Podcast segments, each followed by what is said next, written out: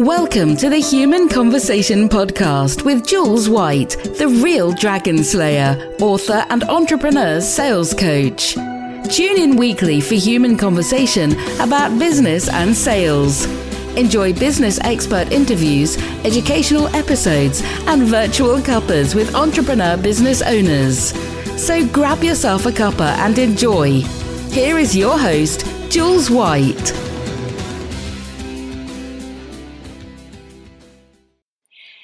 So, welcome to the human conversation.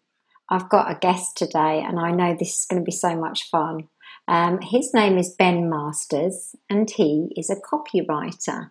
So, this we're just going to get right into it here. So, Ben, welcome to Thank the you. human conversation. Thanks for having me. Thank you. It's a pleasure, and I have to tell the listeners this is your first ever podcast. it is indeed, yeah. Yeah I, I don't associate being being a copywriter with being visible in any way, really. I mean, essentially, we're, we're ghostwriters, so that the whole- uh, the whole idea is that um, we write stuff and other people take the credit, which I'm fine with. Okay, well, look, let's. You've got a much bigger story than just copywriter here, Ben, and I know you have because I've been reading up on you, but I've also had a little chat with you uh, on a virtual cuppa.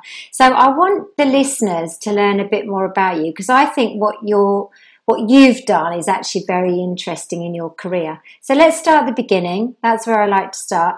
What were you going to do when you left school? Um, I think when I, yeah, when I left school, I, I sort of took quite a traditional route in some ways. You know, I went, you know, do GCSEs. I'm just about young enough to have done those. Um, do A levels, get a degree, and then I did another degree. Um, I wanted to go and travel with uh, my uni mates. They went to Australia, but my dad wouldn't fund that. He said, you know, if you want me to keep on forking out for your education, you can do an MA. So I did an MA. And Wow. then um, I left university at a time of recession, um, sort of mid mid nineties. It was a tough time, so um, I got swept up by an accountancy firm. I sort of sleepwalked into the whole sort of milk, milk round thing, um, and worked for you know one of the big six accountancy firms. And from day one, I I didn't it didn't really suit me. Um, so I sort of made escape plans very quickly and applied for jobs in teaching because my dad was a teacher, he was a headmaster. Uh, and I think I sent out something like 30, 40 application letters um, and got um, three interviews. Had one terrible interview, one went pretty well, and then I got a job the third one, which tells you a lot about you know practice. You know makes better. So Well, can I Um, just can I just tell you because when I left school, I am older than you, Ben. Let's just get the elephant uh, uh, in the room out there, um, because I le- I had the last year of O levels, I think. Okay, yeah. So, um, but anyway, I uh, left school at sixteen because you could back then. yeah, Um, so all I wanted to do was to work, and I said to Mum, "What should I do?" She said, "You write fifty letters." She said, 50 like this. And i thought okay. So i wrote 50 letters out to all sorts of companies locally uh, insurance companies banks you you name it. Yeah. and i got three jobs. Um, actually straight job offers based on me having three o levels which is all i had. I am not as academic as you ben so it's Um, interesting isn't it? Our kind of journey of writing that many letters out and then getting sort of those interviews and drilling it Yeah, down to a job. absolutely. You say academic. I mean, it's just it's not always particularly um, useful or, or not, is it? Really. It's interesting because I was listening to one of your podcasts about your mum. She was a great reader, wasn't she? yes So she had good advice there. So I think there's a big element to that, isn't there, with freelancing, is that you you cast your net far and wide and see what bites. Really, you know. yeah I suppose you talk about testing the market, but yeah, um, I do look back on those days though when I was um, trying to escape accountancy. I mean, I, I enjoyed some of it, but I wish I'd known that about some of the jobs that existed. I think I would have really. I think I would have thrived in, say, PR or something. If I had sort of realised I only needed one yes, you know, send out 50 less, uh, letters, get one yes, you know, and I think if I was starting out again now, and I've got no regrets, but if I were, then, you know, you just try and find a company that's got, um, that's willing to sort of train people up, look for good mentors, I think. I mean, when I set out three, three or four years ago to do copywriting, there's no, no point me applying for jobs really. It's just best for me to go and sort of set out alone and see what I could win, you know, yeah just by sending out um, you know, I had no contacts in the industry. I had no real knowledge of the industry other than I felt I could write. I had sort of confidence that I could communicate. But yeah. Well, let's let's go back because that yeah. comes from your journey, really. Because you get this job as a teacher, is that right? Yeah, yeah, yeah. yeah. Um, I was an okay. English teacher for twenty odd years. Yeah, yeah, and obviously, Dad being headmaster was that an influence? Do you think on you? Yeah, absolutely. I think um, with you know he's not around anymore, bless him. But he um, he was um, yeah, I mean, he was a very inspirational figure. Really, he was a Catholic brother for some years. Uh, he was you know a headmaster for many years. Uh, you know, taught in, in Malta and on the south coast and in, in Merseyside at a very tough time in the 80s. It was the biggest biggest boys' school in Britain for a time. So they had 1,500 boys. You can imagine what their what their first you know their first 11 football team was like.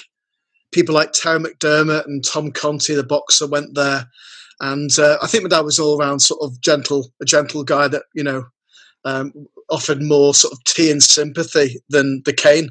I think yeah. he was ahead of his time in that way. He was um, quite a sort of chilled Zen figure. So yeah, big influence on me certainly. Yeah, that's that's really lovely to hear. You know that yeah. he had that way before his time. If you know before its time, that that's yeah. really nice, isn't it? Yeah. So you started teaching English. Why English, Ben? Tell us what why? Uh, my degrees in English. Um, you know, just a, a, avid reader, always have been, um, and so it was just um, the natural thing for me to do. Really, A level in English. Um, and so yeah, it's just yeah. Not, there was there wouldn't be any other subject. I love things like history, anything to do with thinking and ideas. I guess. Yeah, yeah. my son's like that. My son, so he loves. He's doing history at the moment, um, GCSE, and he loves history because it's all about storytelling and yeah, just that. I think the imagination of what actually times were like. He finds that really fascinating, as I do. Um, I'm interested in to tell you about my English teacher because I want to see if this resonates with you at all. I'm sure it's not going to. But my English teacher was incredibly strict. He he never smiled. He was um, quite aggressive. Okay. Um, looked down his glasses on the end of his nose at you. You know, that was how he was. And yeah. and in those days, if he didn't like what you said, he'd throw the board rubber at you. You know, I, have we've had yeah, I've had yeah. that myself. Yeah, yeah. and um, and I I was desperately frightened of him. And I, and I mean that quite genuinely. Mm. He, he genuinely scared me, this man. And yet, English was uh, something I completely thrived in because yeah. I think part was just the fear of it, of not getting it right. But I also loved English, but it was such a weird combination yeah, of yeah. absolutely despising this fearful man and loving the element of being able to write beautiful English that's grammatically oh, correct. yeah, it breaks your heart. Yeah, isn't it? Um, and the day I left school, Ben, he said to me, um, I, I, took my books back, and he went, um, "My surname was Hold'em." Hold'em. So in those days, it was Hold'em and Squeeze'em. I've got to tell you, that was honestly how politically incorrect was school, you know. Um, and he said he looked down his nose. He said, "All right, Hold'em. So what are you going to do like this?" And I said, "Oh, I've got a job in NatWest Bank, sir." Well done, Hold'em. He said, "Job for life." and that was my end okay. of my relationship with Mr. Lewin, my English teacher. Wow. So, I think it's a different world, isn't it? I mean, I think we know more now that, um, for one, you no one learns when they're terrified or nervous. You know, the shutters go down. I think it's a very different world. I mean, um, education's changed just you know so much in the last twenty years, quite slowly actually, but. Um, it's a completely different world for, for young teachers today. So yeah, yeah but, and better in many ways for kids. I think, yeah. Yeah, I mean, I, I, still think you know we're going to have this discussion today. I hope, but yeah. I still think there's a lot of stuff to do to kind yeah, of get it where it needs yeah. to be. And I'd like to get your thoughts on that, and I'm sure the listeners would enjoy that too. Um, but I think one of the things for me is that um, it is more politically correct now. In that, I think we do probably nurture our children more than we used to when I was at school. Yeah. Well, one of the phrases I always remember from older teachers was that. Um, you know, we used to flog the pupils, but now we flog the teachers. Yeah. and uh, you know, on re- results day, I think teachers are more are often way more nervous than the, the students. You know. Yeah, yeah. Um, Well, it's hyper accountability now. It's massive, which- and Ofsted as well. I guess that's sort of um, changed things, hasn't it? Yeah, yeah, yeah. That has changed. I think that you know, Ofsted changes all the time. It moves its goalposts all the time, rightly or wrongly. But um, yeah, it's got a lot of power now. I mean, inspectorates have been around since the 1880s, I think. So we've had school inspectors for you know way over 100 years. But I think the the power that they wield uh, has changed. Yeah, Yeah. So your teaching career, you're teaching English. yeah. Um, how did that go? What sort of schools were you working in? How did you progress that career? Because it's 20 years. That's a long time teaching. Yeah, it is a long time. Um, I was never really ambitious to, to do anything other than teach and then teach better. To be honest, I hated any. I hated admin. I loved. I didn't mind doing school trips, and I like taking kids to the theatre, and I love taking to Stratford. I love doing school plays and the like. But the idea of managing other colleagues just was, you know, I just looked like it looked like too much hassle. You know, like herding cats, they, they'd often say. So I had no ambition really. I was never going to progress in that way. Um, but I love teaching, so um, so I was always in academic schools. Really, I was always in the independent sector, um, teaching. Yeah, you know, bright, willing kids by and large, uh, who benefited from um, ambitious parents. One or two quite sharp elbow parents as well, but you know they're the ones that I think they're they are in the minority, and uh, they- they're often the ones you remember. But I taught some lovely kids, and I just enjoyed teaching. Yeah. Yeah. What was the real buzz that you got out of it? What was the, you know, you enjoyed it, but why was that that you really enjoyed it, Ben? Um, oh, so many different reasons, really. But um, you know, one is just um, you know you have the banter in the classroom when you engage with a group of kids, and you do genuinely get on with them. Uh, you know, and they're keen to learn, and they know that you know, you know, even if it's just a smidgen, you know, a smidgen more than they do. Uh, and also, I was in I taught in Stockport for nine years, and that was it was joyful to see kids grow up. Really, you know, to see them in year seven and then take them through and then help them with their u- uh, university applications. You know, that was a complete source of joy doing that. So I missed that really. Um, but as I said before, I think to you or, or I've written before, you know, I don't, I miss teaching, but I don't miss being a teacher. I've got my, my evenings and my weekends back now. And I read Yeah. so much more now than I did as a teacher. That's the irony is that, you know, we we do flog teachers and they haven't got time for, um, for hinterland really, you know, Yeah. um, yeah. you know, my wife's still a teacher, and so I, you know, when when we go to the beach and we take a barbecue and she takes some marking with her, I think you know this is a little bit bonkers, really. yeah. And and I must just say the reference to the beach is because you live in beautiful Exeter, don't you? Is that yeah, I'm are? lucky. Yeah, I live halfway between Exeter and and Exmouth, so you know it's I've got the river down the, at the end of the road, which is just you know it's blissful, really. So um, yeah, so we make the most of that. Yeah. So you're very, very lucky in that respect. Because I'm in Milton Keynes, which is in the middle of the country, and I can't get to the sea for two and a half hours either way. I was so- in the Midlands though, and you've got you've got other things, haven't you, to enjoy? And do you Yeah. get to London much? You, you, I don't. I don't really like going to London. It's all a bit No. too busy for me. I think I'm. Um, I'm much more prone to go back up north, um, towards the places like the Lake District. Would you believe? Oh. Which is a, you know, it's a jaunt, but that's where I love to go. Yeah, I I'm love that. I went- went there at New Year um, and caught up with friends from college and stuff. And uh, yeah, that beautiful. I miss the lakes actually. We go, Yeah. we only go every couple of years now. Yeah, because you're obviously from the northwest originally, aren't you? Yeah, yeah. Ben? My my. Uh, well, I was born in London, but uh, my parents were very very Hertfordshire. Oh, um, right. Yes, I I've think shamed them. yeah, I think we discussed that because I, I was brought up in Hertfordshire in Stevenage, Saint Evenage. Do you remember? Yeah, exactly. You know, um, super posh around there. And my son speaks beautifully because he's got a real sort of public school Exeter accent. You know, and he, he goes to Exeter School, which is where my wife teaches, and I taught for a while. Um, so my parents are very proud of my son's accent, or they would be if they were around. Bless them. But um, but I, I've got a medley. I was um, yeah, I was taught in uh, in Lancashire. I did uni, Liverpool Uni for my MA. I went to the Midlands for my degree. I uh, went to Wigan for college, so my my accent's all over the shop. Yeah. It's a mess. I shouldn't really be on podcasts. oh, you should. No, it's lovely. I, I'm fascinated with accents. I love them. But I Yeah, definitely hear this kind of, um, I definitely hear a Liverpudlian twang when I speak Okay. to you. And I don't know what it is, but I can just hear it sort of simmering there. It's it's weird, isn't it? Because um, when you go when you leave your sort of where you were brought up. I mean, I was in, in Ormskirk in Lancashire for most of my youth. Um, as soon as you go away to study, you suddenly realise your own strangeness or foreignness or whatever. Um, and so when I, I remember someone talking at uni about Scouse Ben, I was like, all right, who's this Scouse Ben? And they're like, it's you, you idiot. Look about you.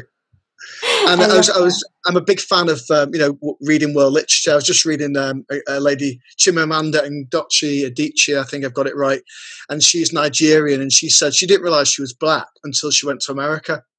Um, I was reading her book Americanah. So it's only when you go away that you realise that you're white or you're black or you're or you're Scouse or that yeah. you're or that you're maybe literary or whatever it is. Yeah. Otherwise, you just you blend in, don't you? I'm so happy that you've just mentioned that lady. Um, and it's a sheer coincidence, but I have only just watched her TEDx talk. She's brilliant. Have you she? seen it? Yes, yeah, and I've seen some lovely interviews as well with her. Yeah, it's called "The Danger of the Single Story," the TEDx. Yeah. Um, it might be a TED talk actually, rather than TEDx. But I have to tell you, I'll put the reference in. I'm sure I talked about this on another podcast only the other day, but it is just the most wonderful TED talk because it's all yeah. about that. It's all about this single story we have about, um, you know, um, anyone really, whether they're color or religion yeah. or, you know, whatever it is we just often have this single story, which is fascinating. Her talk was brilliant. We, yeah. I need to point people towards watching her, and She's she great, speaks so beautifully, doesn't she? Yeah. How coincidental that you mentioned her when I've just listened to that. That's that's so strange. Um, but look, let me talk about school a bit because um, my son Sam as you know, is 15 now. So he's your newest employee, isn't he? He is my newest employee. Yeah, I'm not sure he's yeah. going to do any work, Ben, but I'm trying. But um, he's he wants to do something because he missed out on his work experience. So it kind of yeah. makes sense that he's going to do a few bits with me, creative stuff, because he's very yeah, musical. But he did a podcast with me uh, a couple of years ago. Uh, I don't know if you ever got a chance to. No, I didn't have a chance to listen to it. I, I will do. Yeah, yeah, because... you, you must, because I'd be really fascinated. But the, the essence of it was he was just starting year eight. So of course this was quite a big year. They've got settled in, you know, yeah. they've they've got over that fear and being the tiny, tiny kids in the block. And year eight was that growth year, I thought. I saw him sort of just grow. And um, he's not just literally, but just in his personality. Yeah. And we had this podcast, and he was talking about school and the system. Um, and his big thing was, Mum, what I don't understand is why they don't make it fun. Why they don't make it more creative? You know, um, look what they're doing in Norway, and you know, and he was quoting the Norway yeah. schooling systems. And so, talk to me, Ben. Tell me about uh, school systems and thoughts. Okay. And... yeah, I'll try and give you a short version because I, I, could bore people for hours about them, and, and, I, and I have. Um, yeah, I mean, the pressure's come from all sorts of places, really. I mean, in the 1980s, they started the national curriculum.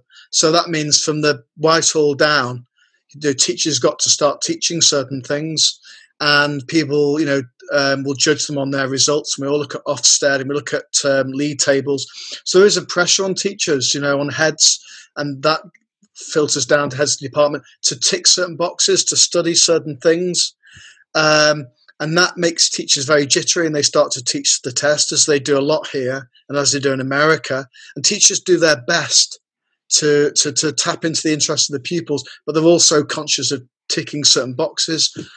You know, um, so you don't want to sort of teach certain, you know, writing in a certain way these days. Teach kids how to, um, you know, to sort of um, parse sentences and you know how to analyze sentences, which can be handy. But the teachers have to overteach it because the the teachers themselves will be judged on how kids do. Yeah. Um, yeah. I know I've had different types of heads of department. Mainly had great heads of department, the best ones let you know really trust their staff and let staff run with it and enjoy the banter in the classroom, as I said before. So I think teachers are under pressure mm. um, to to sort of tick certain boxes. Um, you know, does that yeah. that partly answers the question? I think, but no, it does, and I think that is definitely the case. And I'm not a teacher, but I, I believe that's that's what I see, and my perception is that. Yeah. Um, I wonder, a, can we ever change that? I think um, to backtrack before when we mentioned um, Chimamanda Ngozi Adichie, it's a bit like if you said that in the classroom to me, Jules, I would have said to you, Jules, that's lovely, but we let's just sort out what I've got to give you for homework. you know, so you would come at me with great enthusiasm, and in in a, in the ideal world, which is possible, with sort of I'd think, oh my god, she's excited now. Right, let's leap onto that. Um, you know what? Scrap what homework's going to be. Let's what you, you, write write a little bit about that TED talk for me, and then you go away and we write best about things we're most interested in. But sadly, the teacher's thinking, "I've got to get through this. We got a we got a um, external exam or internal exam in two three weeks, whatever." And then they've got to they've got to meet certain standards. So yeah, yeah no, I think it's a question sense. of trust. I think, you know, but that's also a, a sort of um, you know, it flows through society. We're in a different society now. So when we try to have, say, the Scandinavian system, or maybe even like a, a, a, more oriental sort of Eastern system, you know, teachers have different standings in those countries. I think. Yeah, yeah. Um, I think teachers are also quite, by and large, most teachers are quite stressed and quite tired. Yeah, I think um, so and too. and and performance art. Well, I think the other thing about it is I liken it to motherhood because uh, yeah. I, I, don't know if you're going to see the the connection. No, here, I, yeah. You know, when when a mum's really tired, my friends, some of them were exhausted. My baby slept like a baby. Um, yeah. I was full of life, full of energy, and I started a business when Sam was three months old. You know, so it, the point being is that Sam was actually a really content and happy baby because I was okay and yeah. I had energy and I was happy. And I truly believe that's the case. And so I think Sam has this massive perception of which of his teachers are stressed and which yeah. aren't so much stressed because yeah. he connects differently with them. You know, and I know this is quite deep, but I think this is actually quite an interesting point, isn't it? Yeah. And you were you were doing the most important thing, which is role modelling. I mean, you know, we can lecture. I mean, I do lecture my son till I'm blue in the face. He's ten years old, but you know, we teach way more um, by by demonstrating and let people getting on with it themselves. And so I think, yeah, if kids see people are animated, engaged, um, you know, that that's go back to the human thing. That's what we're geared up for, aren't we? We're wide. Yeah. To, to feed on that energy, absolutely. Yeah, we are, yeah. and he's got a particular um, history teacher at the moment, and they're just starting these online lessons, Ben, and they haven't done them up to now, and some schools still haven't, but they've realised that safeguarding aside, they can now do them. Yeah, great. And so this is his second week, and I'm really glad because I think it's been better. And his history teacher is absolutely winning at this because great. she's just got that little, that lovely balance between humour and um, and understanding. That banter you perhaps talked about. Yeah, rule by the quip. Yeah, but then also they take notice of her, they learn yeah. with her, and they deliver her homework. Um, and it's really interesting that whole combination she's got yeah. going on compared to others he tells me about, and they've just lost the plot, you know, as far it's, as he's concerned, you know. Yeah. So, it's so difficult. I mean, you know, I look back at my own teaching and you know when you're connecting with a class and other times you know that you know there's certain um, things have gone awry. So, you know, I'm not claiming that I ever got it really right, you know, necessarily. Some of the times I did and sometimes not. But um, there's always that generational, you know, um, gap as well, isn't there? Yeah. But uh, yeah, certainly some some teachers are winning it, and I think um, it's lovely to see that, isn't it? Yeah, it's really nice. I mean, I must just quote you from your LinkedIn profile. You've put, uh, "Speak the language of the tribe, or get torn to shreds." Uh, amu- amuse and entertain, or die. Isn't that wonderful? I love that. um, yeah, you know, I mean, teaching is great when it's going well, and other times it's just it's like any relationship, isn't it? It's up and down. It is, yeah. You know, you've, so, you've got like uh, teachers today have got like I don't know up to thirty children to have relationships with. Yeah. I mean, my goodness, and they're all unique, aren't and they? And I, I remember one or two parents at parents, know, they say things like, and this is one or two of the sharp elbow parents. They say, look, they say, Mr. Masters, I know you got lots of things to do, but you must make my child number one. And, and, and um, and you're thinking to yourself, you know, where, would you go from there? I love that. What did you say to them when they said that to you? Um, I'd sort of, I was always pretty blunt and honest, to be honest. Um, yeah, absolutely. Um, I, I would sort of say that, um, you know, we've all got to sort of work together and there are, you know, however many, I'd always know how many there were in the class. I'd say, look, you know, in this particular class are 25 students and they all deserve my time. Yeah. Because I, I get, I'd, you know, you have perennial battles as a teacher, you know, um, and there are certain things that come up again and again, and you learn to be able to fend, you know, fight your corner and parry certain certain problems. All teachers face complaints. I mean, the best teachers I know face regular complaints. You know, it's a crazy world, really. Yeah, it is. And I think probably we very much underestimate teaching, don't we? It's very easy to say, oh, they have six weeks holiday, because how yeah. many times have you heard that? And of course, you know, I, I know very different that, that it, there's a whole lot of other struggles with them being yeah. teachers. And yet, I would say most of them are doing because of their love of teaching. You know, I don't think you just enter into that profession if there isn't some sort of passion there.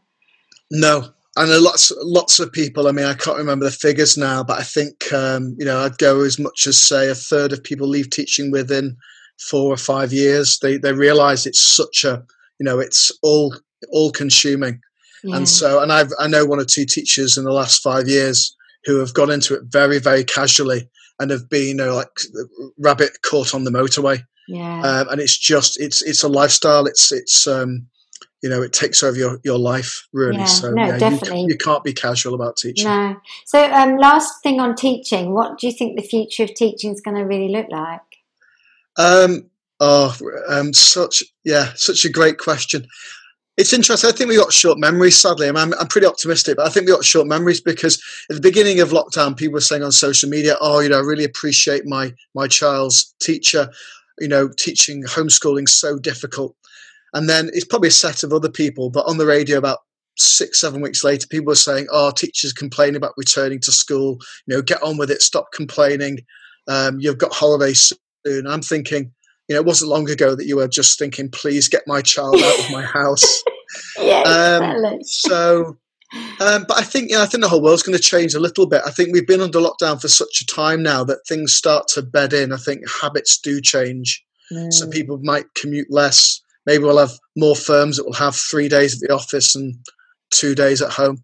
But I think I'm always hopeful because I think, regardless of people interfering with um, educators and teachers, there are always great people in the classrooms. And each classroom, I think, as I write on one blog or somewhere, every classroom and corridor is different, you know, yeah. and it's a people thing. And it's about the chemistry between those people, you know, th- those young people and that adult. And um, not a lot can spoil that, hopefully, a lot of the time. No, I think you're so right because we only have to think about the teachers we remember from our childhood um, and the yeah. ones we don't, or the ones we do but we feared, like Mr. Lewin. You know that they do have a, a, huge impression on your life, don't they? Because which, um, can you think of any particular favourite ones that you that you look back on? Yes, yeah, I had a lovely teacher called Mrs. Whale, um, and so she had a memorable name, but she taught me for two years in a row when I was in uh, probably what was now year six and no year five and six. Um, okay. Um, so ju- what we call junior school, uh, third and fourth year we called it,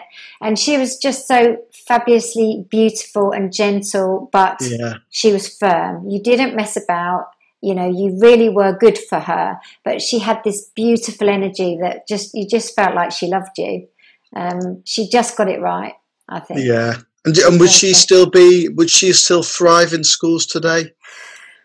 I'd like to think she would. Yes, yeah. I'd like to think she would, Ben, um, just because of the humanness of her. Yeah. Um, but I'm not sure how she would get on with perhaps the way Ofsted and the restrictions and the mm. workload is, because I suspect that's very different now to when I was yeah. um, a young girl, uh, nine, so ten years old. I'm not pessimistic, but I do.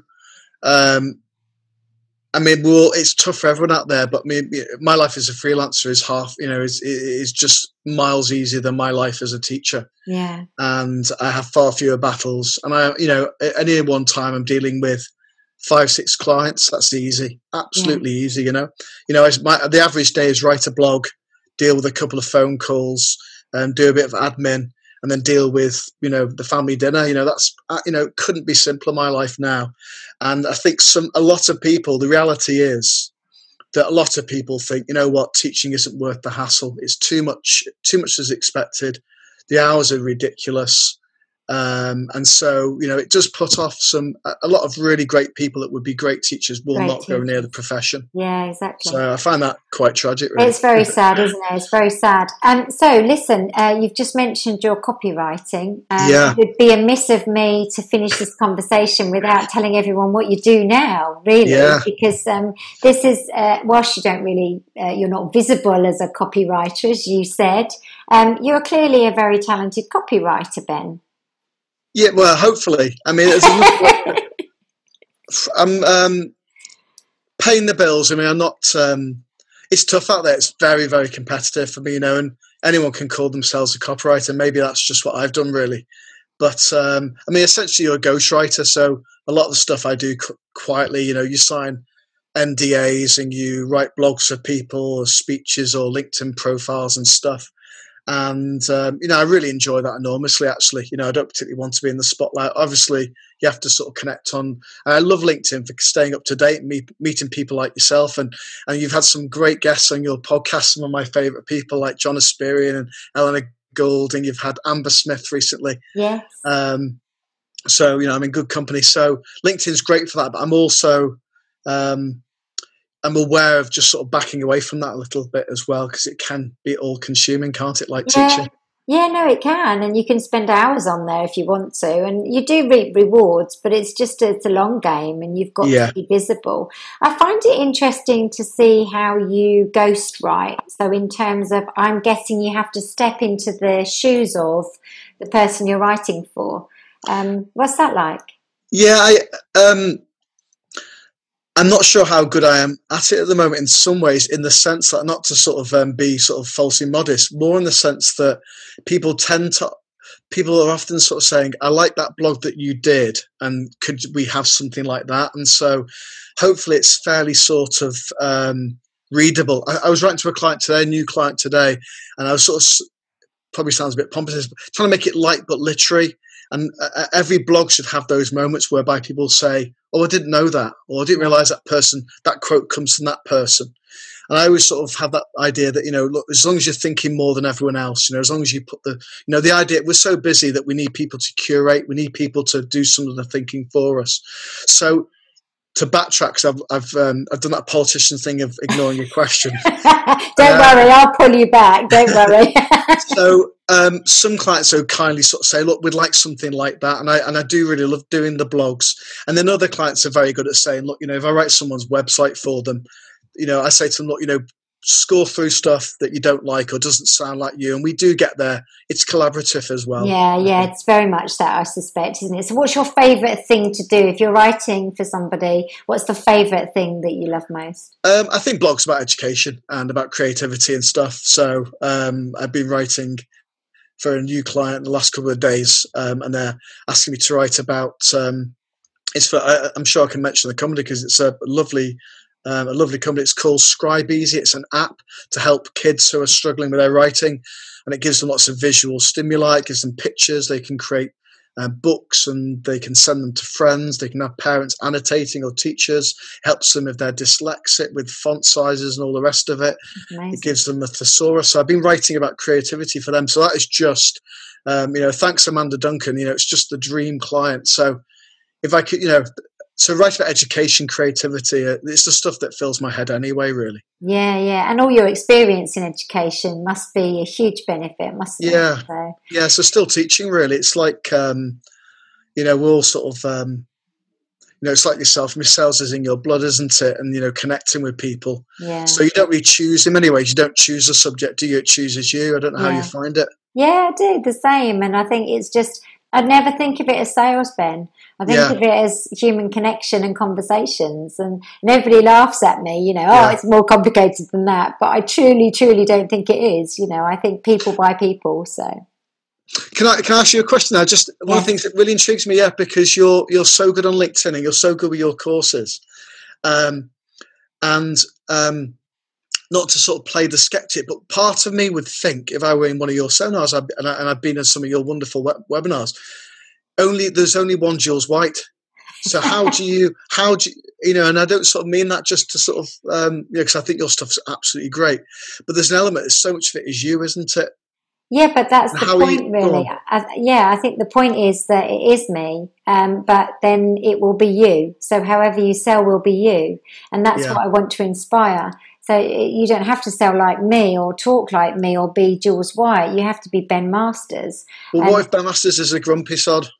Oh, he's not. I'm thinking. I'm thinking more about the idea. Do you remember the? I'm sure you know. I mean, you know the Office. What's yes. the name of the guy that the, the, larger than average guy with the, the chin beard? Yeah, doing, doing the appraisal. appraisal. and um, you know what? How can I, I sort of look at him and think it's possibly best if he isn't authentic on social media. Any any thoughts, Jules? I think that you know the thing is, it's about doing something you love. We're talking about yeah. people who run their own businesses. Obviously, not everybody is going to be running their own business. It's not for everybody. Yeah. Some people are quite happy to just be employed and be a little bit quieter and just take their money and go home every month. Yeah.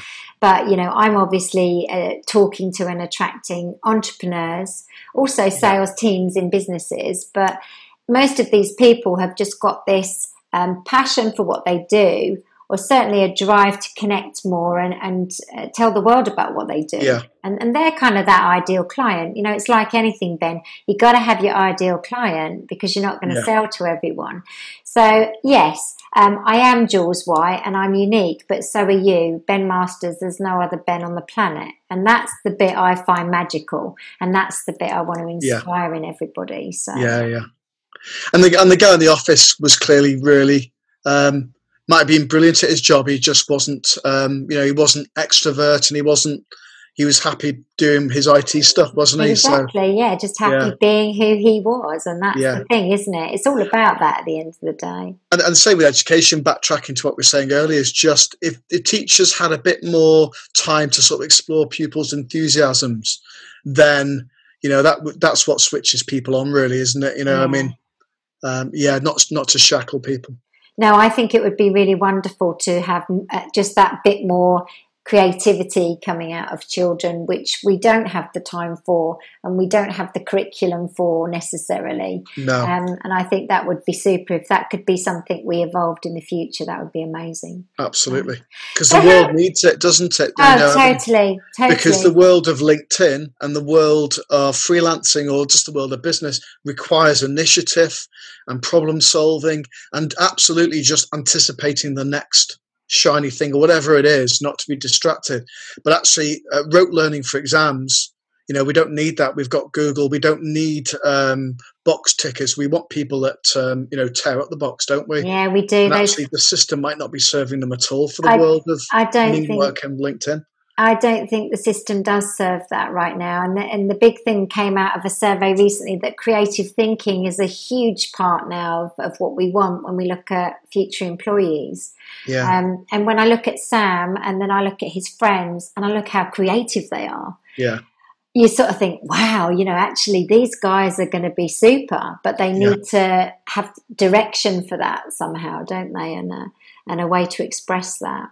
Yeah. So I, I think I'm lucky with Sam. He's doing some great subjects. He's doing things like music and sociology. So he's just buzzing with yeah. energy. Sounds like my my Nathan. Yeah. Yeah, which is great. But I do feel for some of the kids who don't necessarily they can't as as easily sort of express that creativity and sometimes yeah. great teachers are the ones that bring that out i think so. and and parents as well i just think so often people are um they don't mindlessly follow their parents, but we do um, acquire expectations from parents, don't we? So, mm. you know, I think about people I met at university who's, you know, if, if your parents are business owners, you sort of just assume that's what you will go and do. Yeah. And I think yeah. a big part of Sam's success will be the fact that, you know, you've done the entrepreneurial, you know, you've taken those journeys. It's just, and he will just see that as what people do. And I think that's really, that's wonderful, isn't it? Yeah, I hope so. I hope so. Yeah. I just want him to be happy and love what he does. And that's a yeah. bit cliche, but it's true.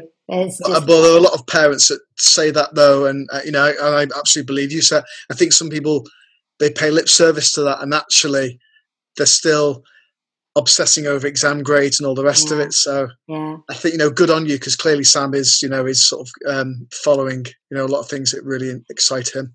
Yeah, he is, and I would love you to listen to our podcast when you yeah, get I will do because uh, I'd, I'd love to know what you think. You know, because yeah, that was him do. obviously two two years ago, wasn't it? I did. I did my homework and listened to obviously people like John Espirian and Eleanor Gould, and I listened to Amber, and, I, and then Amber's obviously a copywriter, so I thought I, I listened to it halfway through. I thought, oh no, um, I'll start. I'll I'll find myself saying what she said if I'm not careful. so she was too good, and I thought, right, I'm switching it off now. So um, yeah. Well, you have said what Ben would say, which I'm delighted about, and that's, that's the main. she's thing, great, Amber, isn't she? I mean, yeah. Um, and she's one of these people that's really good at commenting. You know, um, I think um, John Espirian sort of um, you know uh, preaches this mantra that you know actually it's where the the commenting's where the real sort of um, magic happens, and that's where yeah. you make connections. And I've won a lot of work from commenting, oddly, you know, um, rather than just posting every day, which I don't do. Yeah, um, it's interesting. I think you're right, and I've definitely connected on comments. I think we connected yeah. because of comments, probably yeah. thinking about it. So, well, I, I think I wrote to you, didn't I? I think I, I sent a connection request to you, and I always personalise them. And I think I said something. I need a. Everyone needs a dragon slayer, and that was you. I remember now. Yeah. yeah. so it's it's fantastic. That was probably eighteen months ago. So, um, and I, I obviously saw you on the um, the wonderful um, sort of um, the transatlantic um, competition. Yes, yeah. that was good, so wasn't fantastic it? to be on your podcast and really, you know, very flattered. Thank you, Jules. Yeah. Oh, it's been lovely chatting to you. I could probably chat to you for even longer. but look, before we go, tell me where people can connect to you. What's the best place for them? Because they'll be excited about you now, Ben. So where will they want to connect with you? Um, I think LinkedIn's a good place to connect with anybody because you get a real feel for them. Um, to turn the table slightly, it's just, I, I, mean, I do feel it's difficult. It's very competitive for copywriters and freelancers, but it's very difficult for people recruiting freelancers these days because there's so many of us. You know, but I think if anyone say looks at Jules White's activity on LinkedIn and they look at your comments and look at what you've been up to, and then they, you know, and they look at your featured section, and actually, you know, it couldn't be more. Um, you know, we're more. We couldn't be more on display, could we? Actually, you can spot um, the the genuine article out there on on LinkedIn very very quickly from how people interact on you know doing those human things. So yeah. um, LinkedIn's where I, I roam, and that's where I get probably about seventy percent of my work. Um, I think, yeah. Oh, thank you, Ben. Have you got a website as well? I've got a website, yeah. Um, I, spent a great deal of time coming up with a name for my website for my company, and then it, it gets sort of forgotten. Really, I, I, think having a name is the best thing. Obviously, we've all got names, but I called it um, Ben Masters Copy. So you know, I was hoping people would pick up that Masters is both my surname, and you could use it as a verb. You know, Ben Masters Copy, but yes. no one, no one, you know, that gets lost in the ether, and so. Um, no, I think one person spotted that. So um, I know, love don't it. Be too clever. Copywriting. Don't be too clever. Just you're selling free beer, then say free beer. That's it. Well, listen, we will put all of your links into the narrative that goes with this podcast. Um, and it's been an absolute pleasure chatting to you. I knew Likewise, it would be. And like old friends, which I also knew it would be. So um, thank you, Ben, for joining me. And pleasure. thank you, listeners, because I hope that we have really interest, interested you um, in the way that we've talked about education. Um, and certainly, Ben's copywriting is, is well worth looking into there's something of interest to you. So do that too. If you've listened to the podcast, then please like and subscribe on the platform that you listen to. We are on Spotify, Apple Podcasts. We're also on Stitcher and SoundCloud. So it only remains to say thanks for joining us, and we will see you again next time. Ta ta for now. You've just been listening to the Human Conversation podcast with Jules White. To find out more about the other work that Jules does, please visit her website www.liveitloveitsellit.co.uk. And if you enjoyed the podcast, then please do leave a rating and review on the platform you use to enjoy her show. Thanks for listening and see you next time.